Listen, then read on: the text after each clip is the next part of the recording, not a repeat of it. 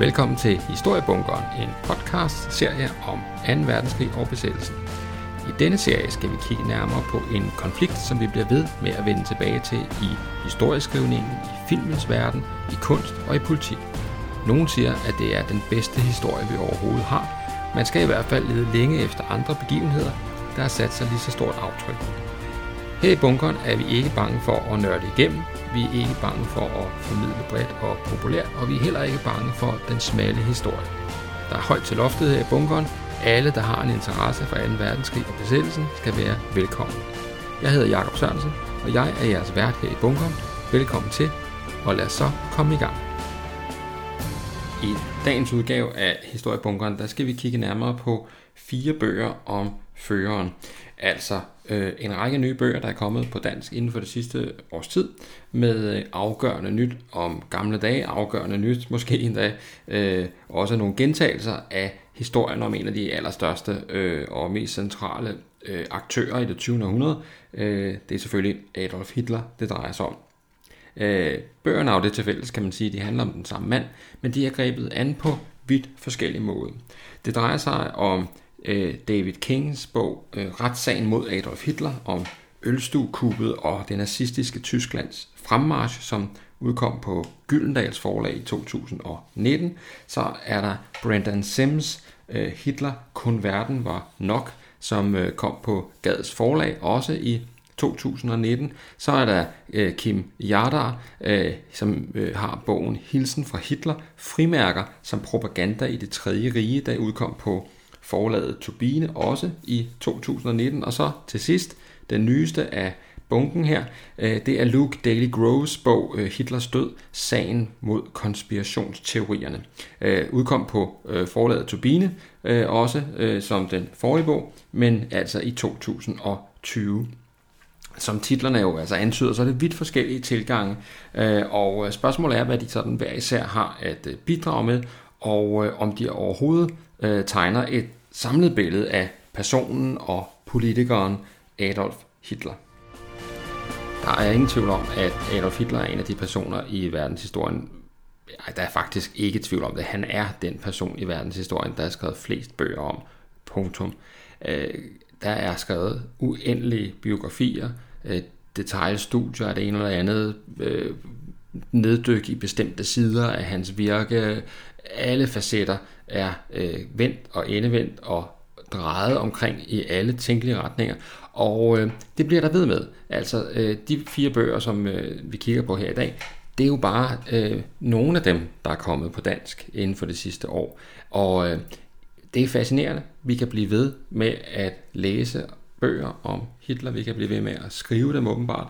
Og øh, der er jo næsten en slags skadefryd forbundet med det. Altså at en mand, der jo blandt andet stod bag bogafbrændingerne, øh, som vi jo så kender fra øh, øh, de her scener fra, fra 30'erne og så videre, jamen øh, at det lige skulle være ham, der genererede allerflest bøger øh, efterfølgende, det er jo sådan lidt, øh, det er jo lidt morsomt, og øh, man kan sige, formentlig, hvis han ellers havde været i live i dag og øh, havde lyst til at læse nogle af dem, ville han nok ikke være så begejstret for øh, de ting, han, øh, han mødte der. Den første af bøgerne, vi skal kigge på, det er den, der hedder Retssagen mod Adolf Hitler. I øh, David Kings bog, øh, han er amerikansk øh, øh historiker, øh, i David Kings bog, jamen der øh, øh, kigger vi på øh, den tidlige Hitler, hvis man kan sige det sådan, altså den tidlige politiske Hitler. Øhm, og der er jo også detaljstudier af Hitlers ungdom og hans tid under 1. verdenskrig osv., men her der følger vi ham altså i hans, øh, i hans øh, sådan øh, begyndende politiske karriere, som jo altså kulminerer, den første kulmination i hans øh, karriere, kan man sige, det her fejlslagende ølstuekup i, øh, i München, og øh, den efterfølgende fængsling, som jo altså fører til, at han har mulighed for at sidde øh, i fængsel og skrive øh, hans Mein Kampf øh, sådan manifest. Øh, det er en spændende og, og meget øh, let læselig, øh, medrivende, øh, men også underbygget faglig fremstilling, Øh, der er næsten 100 siders øh, noter og litteraturlister osv., så, videre, så det er altså en, øh, en mand, der er gået grundigt til værks, øh, David King, i beskrivelsen af, af Hitlers øh, tidlige politiske karriere. Den er øh, skrevet som en formidlende historiebog, Og det, med det mener jeg, at der, vi er altså i øjenhøjde med begivenhederne.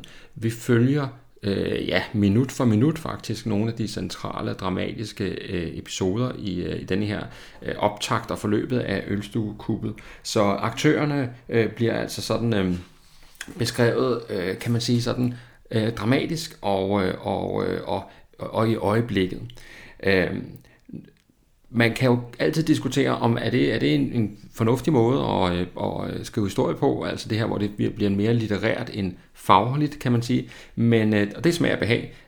Det er spændende at læse, og, og til hængekøjen, der er det absolut en, kan man sige, en, en god måde at, at holde, holde læseren fanget. Samtidig så er der jo altså et grundigt noteapparat, og oplysningerne er dokumenteret, og det er sådan, kan man sige, en, øh, på den måde en underbygget fremstilling, så vi ikke er over i sådan en, en kan man sige, sådan helt fuldstændig litterær øh, beskrivelse af de her unge år. Lidt kritisk kan man godt være omkring nogle af, af forfatterens øh, kilder, han bruger. Han er amerikaner, som sagt, og det vil sige, at han bruger meget af de amerikanske avisers dækning af begivenhederne i München til at, øh, at forklare, hvad der sker. Øh, sådan, måske sådan lidt altså indtrykkende og, og lidt overordnet, hvad der foregår i gaderne og stemningen i byen og sådan ting. Og der kan man jo altså godt diskutere, om det nu også er den allerbedste dækning af det.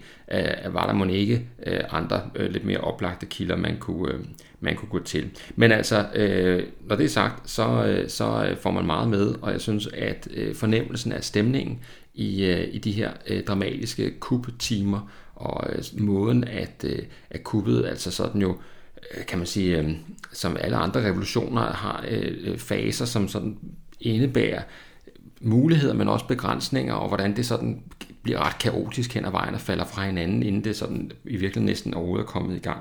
Det er spændende øh, og, øh, og interessant læsning.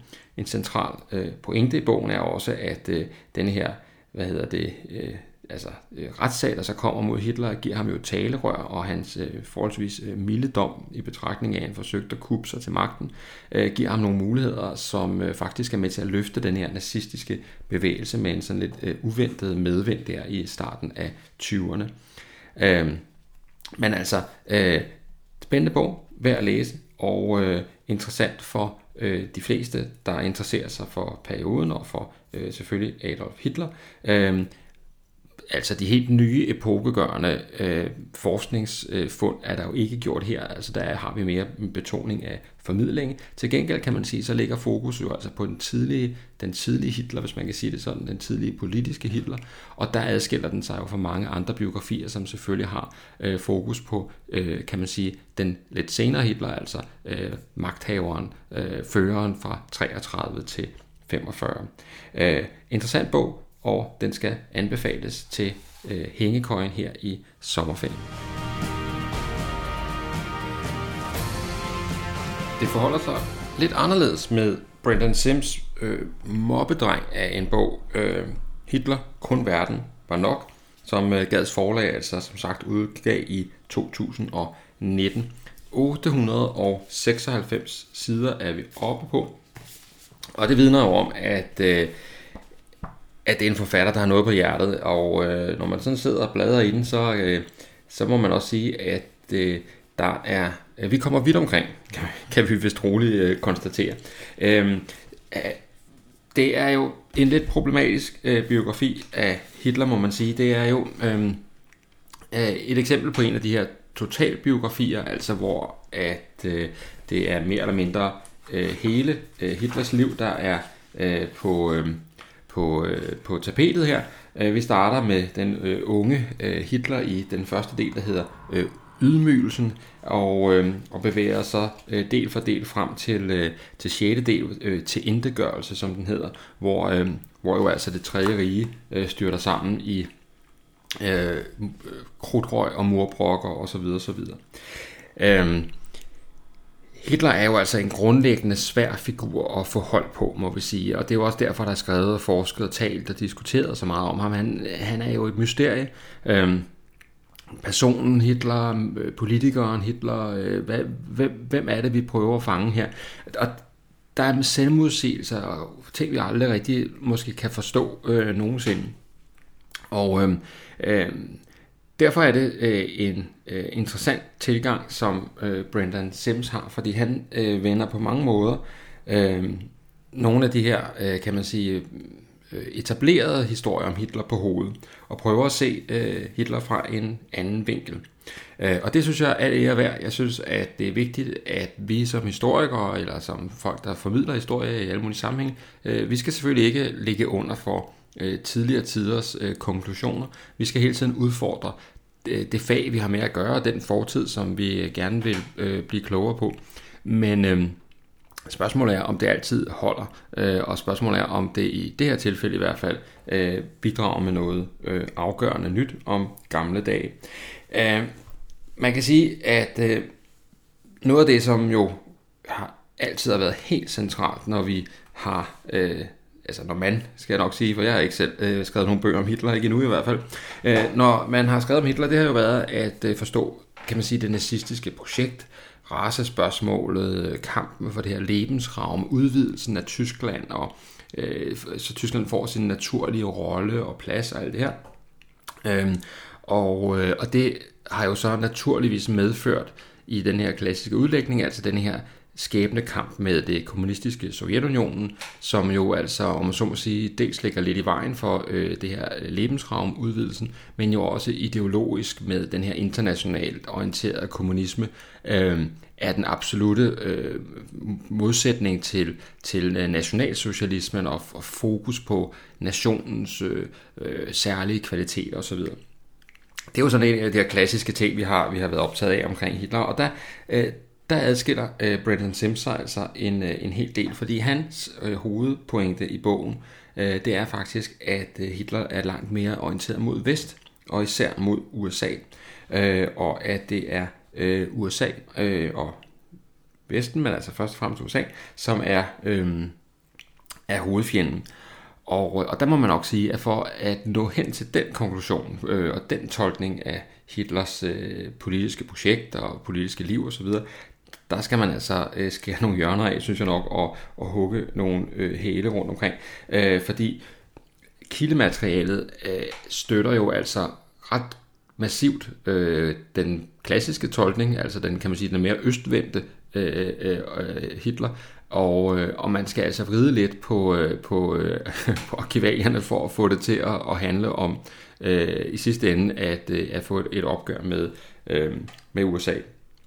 Det virker altså noget for tænkt og ikke så øh, overbevisende.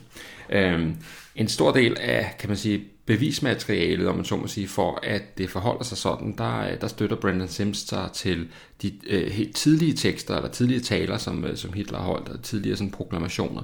Og det vil sige, at vi er tilbage i, i de aller, aller første politiske år for føreren, og det vil sige, at øh, der er han jo altså lige øh, trådt op af skyttegravene på Vestfronten, hvor han, øh, har jo, hvor han jo har oplevet, som det også er velbeskrevet i alle mulige andre sammenhæng, hvor han jo altså har oplevet øh, krigens gro på forskellige niveauer. Det betyder jo, at han naturligvis her er ret optaget af øh, de magter, som han lige har tabt til. Altså øh, USA, Storbritannien og selvfølgelig også Frankrig. Øh, han er selvfølgelig også optaget af Versailles-freden og de her, øh, hvad hedder det, øh, de her øh, sådan urimelige, øh, set med tyske øjne, urimelige øh, fredsvilkår, som, øh, som Tyskland bliver pålagt efter 1. verdenskrig. Øh, og, øh, og han abonnerer jo, øh, og, hvad hedder det, på, kan man sige, øh, den her øh, historien, eller fremlægningen af, eller udlægningen, undskyld, udlægningen af øh, Versailles-freden som en, øh, som en offring af Tyskland. Ikke? Så altså, øh, det er ikke så mærkeligt, at, øh, at fokus er øh, vestover i den her periode, den tidlige periode, øh, og heller ikke når man tænker på, at øh, revolutionen i Rusland jo dårligt nok har fundet sted, og at det her øh, kommunistiske Sovjetunionen jo dårligt nok er blevet etableret som stat endnu. Det kommer jo altså først lidt hen ad vejen. Så, øh, så man kan sige, at øh, ja, hvis man øh, fokuserer øh, ret ensidigt på den meget tidlige øh, politiker Hitler, kan man godt se en øh, vestlig orientering, øh, men øh, går man bare lidt senere hen i hans, øh, i hans kan man sige, politiske dannelse, så begynder opmærksomheden helt afgjort at vende sig mod øst igen. Og, øh, og især, hvad hedder det, øh, især, øh, vi ser det altså eksempelvis i, øh, i hvad hedder det, øh, i, øh, i Mein Kampf og så videre, altså det er det, han er optaget af. Så, øh, jeg synes jo nok, at man må sige her, at der, der, øh, der vrider vores øh, forfatter øh, altså øh, kildematerialet lidt, så det passer ind i hans, øh, i hans hovedtese. Og det er jo altså en klassisk øh, øh, fejl eller udfordring ved historieskrivning, at man har fået en rigtig god idé, og man synes, at nu hænger tingene sammen. Og så begynder man at lede efter bevismateriale, der kan understøtte øh, den her pointe. Fordi altså, det står jo ikke så lysende klart, hvorfor at øh, det nazistiske Tyskland kaster sig ud i det her kæmpe afgørende slag øh, mod på Østfronten, altså fra, øh, fra Operation Barbarossa starter i, øh, i sommeren 41 frem. Altså, hvorfor gøre det, hvis, øh, hvis øh, orienteringen egentlig er vestover? Øh, hvorfor øh, hvorfor øh, kan den ene proklamation efter den anden, som, som retter sig imod, øh, mod øh, kommunismen og mod russerne og mod jødebolsjevismen osv.? Hvorfor have denne her, det her enorme fokus den vej? Hvis, øh, hvis det i, i det virkeligheden øh, forholder sig anderledes. Og det, det er altså ikke helt overbevisende, hvordan det, øh, hvordan det sådan skal forstås. Men altså, omvendt, så kan man sige, at han har jo ret, Brandon Sims har jo ret i, at det er jo Tyskland, der erklærer USA-krig, altså i kølvandet på Pearl Harbor, altså efter Pearl Harbor bliver angrebet af japanerne den 7. december 1941, jamen så øh, ganske kort tid efter, så, øh, så er det jo tyskerne, der erklærer USA-krig, så selvfølgelig kan man sige, at man i Tyskland selvfølgelig opfatter USA som fjenden, og det gør man jo med god grund, altså USA har jo allerede på det her tidspunkt jo øh, ved hjælp af forskellige sådan fiksfakserier jo øh, hjulpet britterne en hel del øh, i, øh, i krigen allerede. Men altså, at, øh, at ligesom øh, øh, overfortolke det øh, til at gøre det til et hovedprojekt, det er svært og øh, det er svært at, at, sådan at helt øh, købe som, som læser.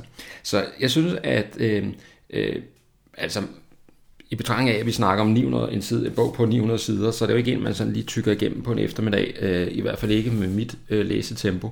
Og, øh, og det vil sige, at øh, der vil jeg nok anbefale, at man kaster sig over nogle andre øh, Hitler-biografier. Der er masser at vælge imellem. Øhm, og er man oppe i, i det her format, altså i 1000 klassen, kan man sige, så, øh, så synes jeg, at man skal læse Ian Kershoffs øh, store øh, autoritative Hitler-biografi, som kom for nogle år siden på dansk også. Øh, det er en langt mere øh, afbalanceret og og hvad hedder det, hvad skal man sige, sammenhængende analyse af, af Hitler, der udfolder sig, øh, udfolder sig hos, øh, hos Ian Kershaw.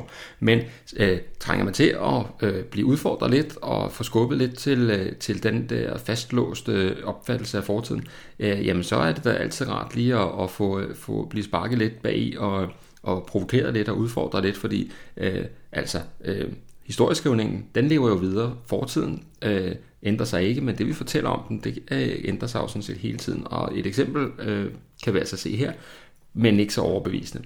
Men altså, øh, interessant tese, ikke ført øh, i mål særlig overbevisende.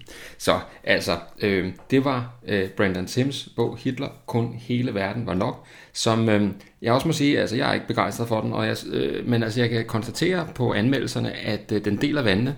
Øh, der er øh, nogen, der øh, er meget begejstrede for hans, øh, hans øh, fremlægning, og så er der andre, som er øh, øh, i stil med øh, undertegnet her i bunkeren, langt mere kritiske over for, øh, for den fremstilling, der finder sted. Så øh, måske skulle man selv øh, dømme øh, og øh, bruge lidt tid sammen med øh, Brendan Sims og hans udgave af Hitler.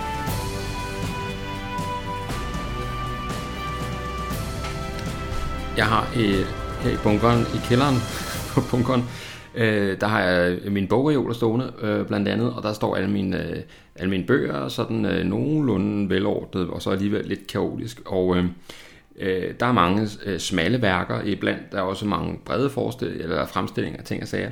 En af de øh, nok på papiret i hvert fald smalleste værker, jeg lige har stående, det er øh, den norske Kim øh, Jardars øh, bog Hilsen fra Hitler, øh, som har undertitlen Frimærker som propaganda i det tredje rige. Øh, det er jo en bog, hvor man kan sige, det er jo helt fantastisk, at det er en, en bog, som umiddelbart jo øh, altså virker helt utrolig smal i sin målgruppe. Jeg mener, øh, uden at vide meget om øh, frimærkesamlere og hvordan øh, status lige er på den øh, hobby, så er det da klart mit indtryk, at det er en hobby, der er en lille bitte smule i tilbagegang. og, altså, og man kan sige, hvornår er der nogen af os, der sidst har haft et frimærke i hænderne? Jeg kan simpelthen ikke huske det. Øh, men altså, her en bog om frimærker i det tredje rige, øh, som øh, Turbineforlaget altså har fået oversat fra norsk og udgivet her i øh, 2019. jeg gik til læsning med en fornemmelse af, at det her det blev en, øh, det blev meget, meget øh, smalt og nørdet.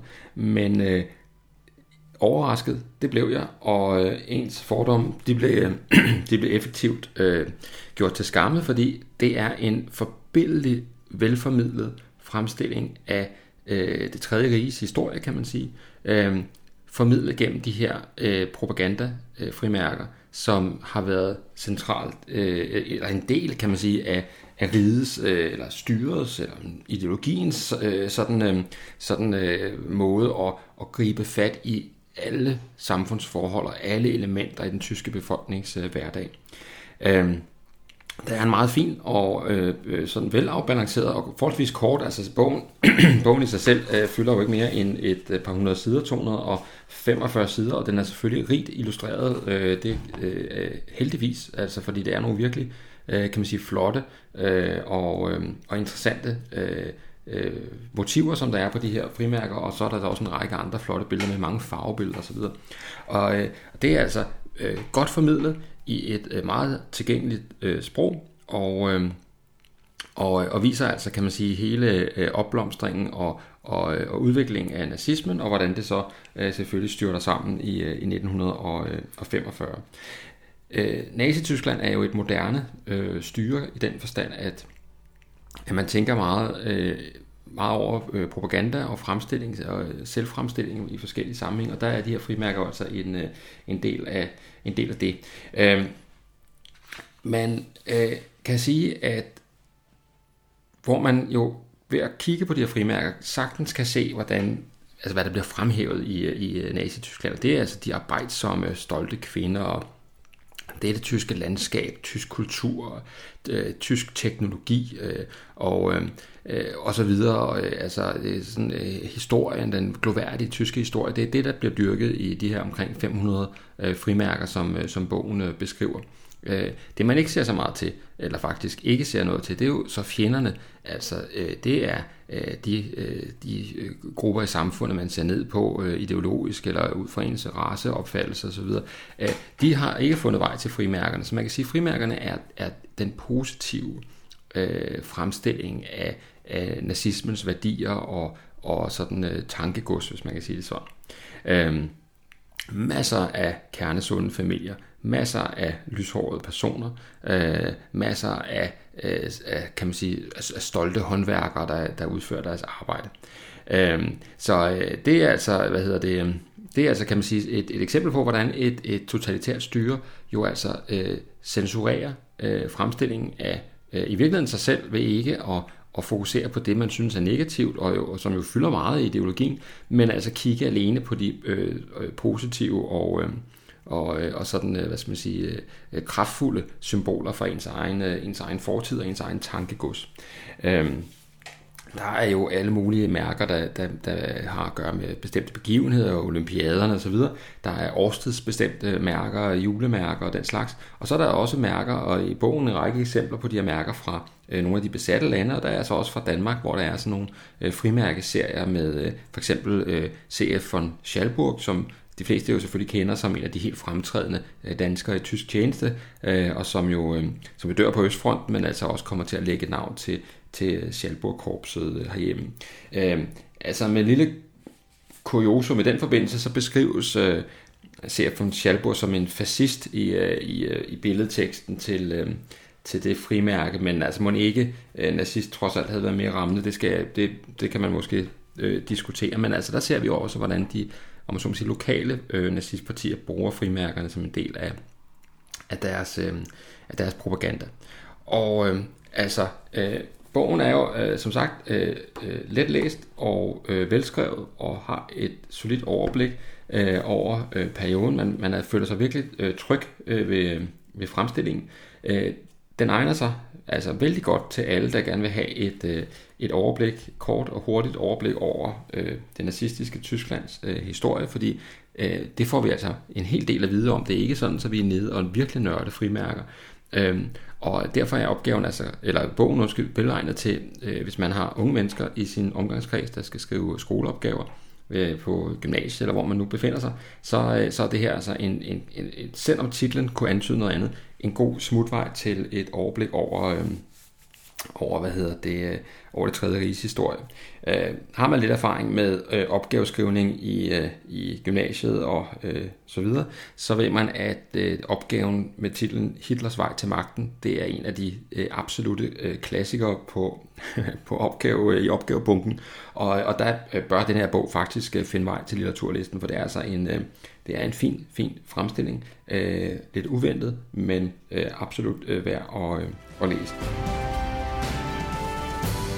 Den øh, sidste bog i øh, øh bunken af Hitlerbøger, som vi har haft øh, tid til at læse her i øh, historiebunkeren, og, øh, og som vi ligesom har heldet det her afsnit til at tale lidt om, det er øh, en anden amerikaner, det er Luke Daly Groves, som, Øh, som er øh, forfatter og historiker, som der står på, øh, på bagsiden af bogen, og det er jo sådan en, øh, det kan man sige, det er jo sådan en lidt... øh, frisk øh, betegnelse af den stund, at øh, øh, historiker, det er jo ikke en beskyttet titel, eller enhver kan jo komme og sige, at man er historiker, men han er faktisk uddannet historiker, så, så han, er, han er absolut en, øh, en fagmand, og øh, han har øh, beskriver så meget øh, øh levende faktisk, hvordan han i sin, øh, i sin øh, øh, sådan studietid blev øh, voldsomt provokeret af nogle af de her forskellige sådan, øh, alternative fremstillinger af, hvad, hvad Hitlers skæbne egentlig var øh, i, øh, i de sidste dage i Berlin, og, øh, og det man kan kalde nogle konspirationsteorier, altså om at øh, Hitler i virkeligheden øh, undslap øh, denne her øh, knibetang, som russerne havde lagt rundt om øh, Berlin, da han faktisk kom ud af Berlin,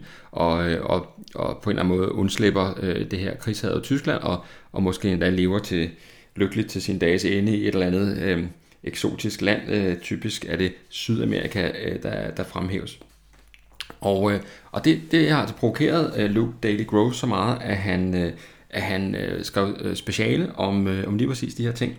Og det er jo altså, øh, det er jo ret interessant. Og øh, borget frem af sådan en ret øh, øh, synes jeg, øh, dejlig øh, indignation, og, og sådan en, øh, en, nu skal vi altså have styr på fortiden, øh, sådan en bevæggrund, som, øh, som er sådan øh, fin at se hos sådan en ung, øh, ung fremadstormende øh, historiker. Øh, jeg husker jo selv øh, for mange år siden efterhånden, da man skrev speciale, hvordan man synes, det var det vigtigste emne i hele verden, og kunne folk ikke forstå det, så var der jo noget galt med dem. Og det er lidt den her indignation, den her benzin, som øh, bogen er skrevet på. Det, øh, det synes jeg giver en, det er en god energi øh, til læsningen. Øh, altså, øh, hvordan finder vi egentlig ud af, hvad der skete med føreren? Øh, hvor blev han af? Øh, døde han sådan som de fleste af os nok øh, efterhånden har affundet os med, at han gjorde altså i de sidste dage i Berlin øh, øh ved, ved egen hånd og efterfølgende brændt af ude i, øh, i gården der i Rigskanseliet. Eller øh, var det i virkeligheden et, øh, et snedigt cover-up, og, og undslap han øh, sådan lidt, øh, lidt mod alle odds ud af, hvad hedder det, øh, ud af, ud af ruinerne i Berlin. Altså, øh, det er det, vi skal finde ud af her. Og, og, og Luke David Gross, han har jo, øh, han har jo altså som sagt øh, beskæftiget sig med det her, og som han skriver på et tidspunkt, øh, hele sommeren 2014 læste jeg alle bøger, jeg kunne opstøve om Hitlers død. og det er jo altså, det synes jeg, det er jo altså ret morsomt, når man tænker på, at der er skrevet tusindvis af bøger om Hitler. Så enten så har han haft en usædvanlig lang øh, sommerferie, eller også har han måske ikke nået øh, at opstøve så mange bøger. Men altså, øh, nu skal de her, øh, som man siger, nu skal alle de her tossede historier lukkes ned, og, øh, og det lykkes der også sådan, øh, delvist i hvert fald.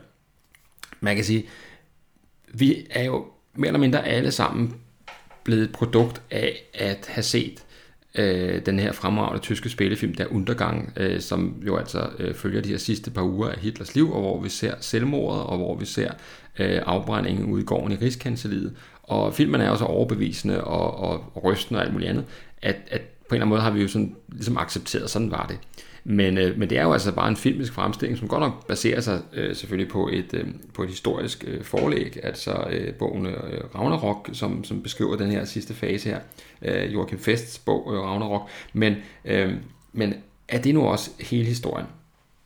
Og, øh, og øh, nu her øh, kan man sige, hvordan får vi så egentlig dokumenteret, at det var sådan i virkeligheden?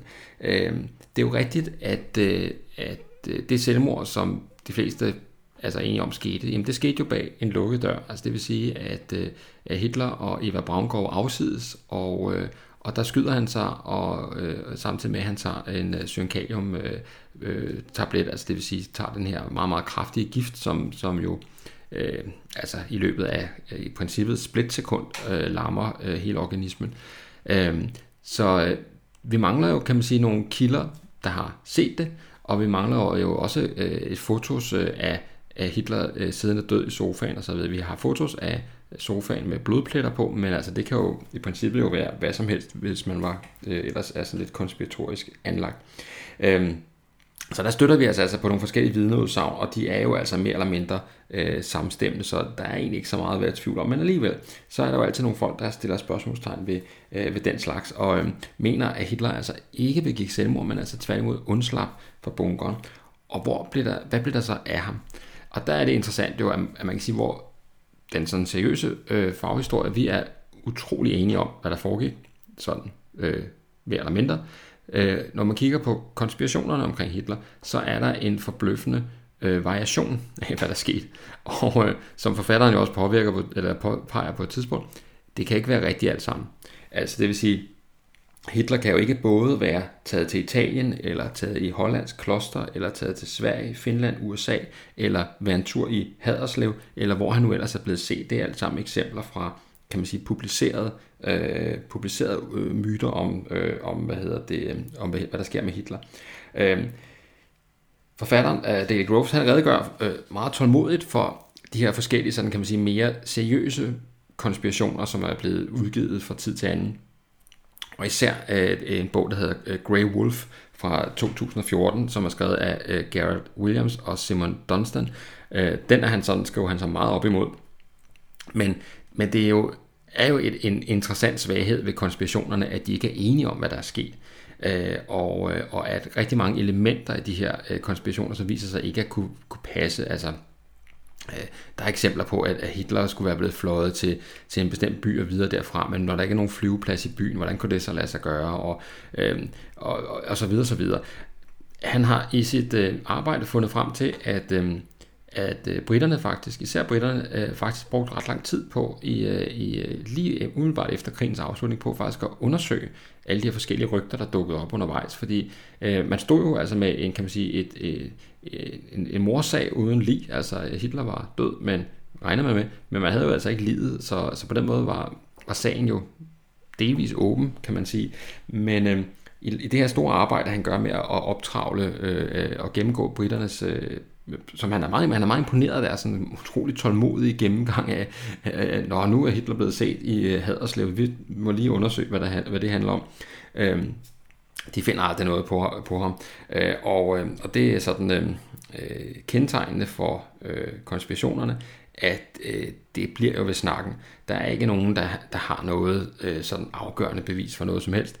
Og øh, det her øh, sådan øh, livslange arbejde, som andre historikere har gjort ved at faktisk kortlægge minutiøst Hitlers liv øh, øh, og vidner øh, og den sidste tid og umiddelbart efter osv., som, som utrolig sikkert fastslår, hvad der er foregået, jamen det, det er jo klart stadig den mest overbevisende udlægning af, af hvad hedder det, af øh, førerens skæbne. Øh, men altså, øh, især den her bog, Grey Wolf, som jeg omtalte lige før, den, har, den provokerer altså øh, vores forfatter her, øh, Dale Rose, en hel del, og den skriver han sig meget op i, og gør meget ud af at få øh, øh, lagt i graven, og øh, man kan sige, at øh, det er måske sådan en lille smule svag øh, udgangspunkt for, for en egen bog, men på den anden side, så øh, er konspirationsteorier noget, vi øh, ser i alle mulige andre sammenhænge, ikke bare omkring Hitler, men også i, i alle mulige andre sammenhænge. Øh, og der er jo nogle fællestræk, som er væsentlige, altså at, øh, at de øh, blandt andet baserer sig på sådan en udtalt øh, øh, mistillid til autoriteter, og øh, autoriteter, som i det her tilfælde altså kan være øh, velanskrevne øh, historikere, også veldokumenterede øh, og grund, øh, grundigt øh, underbygget arbejde, for eksempel, at, at, øh, at man, man hele tiden kigger efter, øh, hvor er der et lille hul, altså hvor er der noget, vi mangler. Vi mangler øh, Hitlers lig, altså øh, er han nok ikke død, øh, og så videre, så videre. Altså hvor man ligesom sådan vælger bevis, altså omvendt bevisbyrde, kan man sige, og det, det er jo stærkt problematisk, og det gør de her værker, øh, der, der har øh, bringer de her konspirationer altså frem i, øh, i, øh, i vid udstrækning, men forholder sig jo altså som sagt aldrig til, at de ikke alle sammen kan være rigtige. Altså for hver ny øh, konspiration, eller hver ny forklaring på, hvad der sker med Hitler efter 45, øh, for hver, der kommer frem der, så må de andre jo falde. Altså, det kan ikke alt sammen være rigtigt vel. Han kan ikke have været slået sig ned i Finland og levet øh, til sin dages ende, hvis han også samtidig øh, var i Sydamerika og levede til sin dages ende. Altså, den, den, den går sgu ikke. Så, så man kan sige, at, øh, at vi får en, øh, en, øh, hvad hedder det, øh, en gennemgang af de her øh, mere eller mindre gakkede øh, historier om Hitler, og vi får, øh, øh, synes jeg jo, altså endnu en gang understreget, hvad er den øh, troværdige fornuftige, eller ikke fornuftige, men altså troværdige og, og sådan sandsynlige øh, afslutning på, øh, på det her helt mærkværdige liv i det 20. århundrede. Og det er altså et, et, øh, et privat selvmord, kan man sige, øh, for lukkede døre i øh, førerbunkeren langt under øh, ruinerne af Berlin. Så øh, med den her, det her værk, som jeg synes, øh, jeg gerne vil anbefale, at man læser, øh, og især selvfølgelig, hvis man har læst, altså har læst sig ind på Hitler i andre sammenhæng, så er den interessant, fordi den, øh, den selvfølgelig, øhm, øh, det er ikke der, man skal starte med at læse om Hitler. Man skal ikke starte med at læse og få fremlagt nogle af de her øh, historier, men jeg synes, den er som en, sådan et, øh, et kuriosum ovenpå en, en, øh, måske en lang sommers uh, Hitlerlæsning, eller hvad, man nu, hvad der nu står over for en. Uh, absolut værd at tage fat i. Konspirationsteorier er noget, der fylder vores fag ganske meget, og konspirationsteorier er øh, altid svære at håndtere for øh, kan man sige, fagfolk og, og afvise, fordi øh, det øjeblik, vi går ind og siger, jamen Hitler døde i bunkeren under Berlin, så bliver vi jo bare en del af øh, det store cover-up. Øh, det må vi tage på os her i historiebunkeren. Vi er en del af det store cover-up. Vi tror fuldt og fast på, at, øh, at Hitler døde for egen hånd i, øh, i førerbunkeren, og øh, vi føler os ikke helt overbevist om, at han skulle have været taget til Italien og fået sig en søn øh, og levet som vinbonde. Øh, men øh, man kan jo forestille sig meget. Det var øh, de fire bøger om Hitler, som jeg har fået læst her øh, på det seneste. Og øh, jeg er glad for, at I lyttede med, og jeg håber, at I kan bruge nogle af de her anbefalinger øh, øh, til at, at vælge i bunken. Det er jo ikke Øh, desværre ikke alle mennesker, der har helt så meget tid til at læse om Hitler, som jeg åbenbart har, men øh, øh, nu er de i hvert fald givet videre. Det var dagens afsnit. Vi er nået til vejs ende. Tak fordi du lyttede med. Det er gratis at følge med i historiebunkeren og høre øh, de afsnit, vi kommer til at producere. Øh, den drives af ren og skær interesse for historien. Men øh, hvis du alligevel skulle have lyst til at give en øh, donation til driften af historiebunkeren, jamen så er du meget velkommen. Det kan gøres på MobilePay til det nummer, der hedder 74 59 TA, altså 74 59 TA. Husk at tjekke, at der står historiebunkeren i modtagerfeltet, inden du sender et eventuelt bidragssted. På forhånd tak, og på genlyt næste gang bunkeren åbner. Tak for i dag.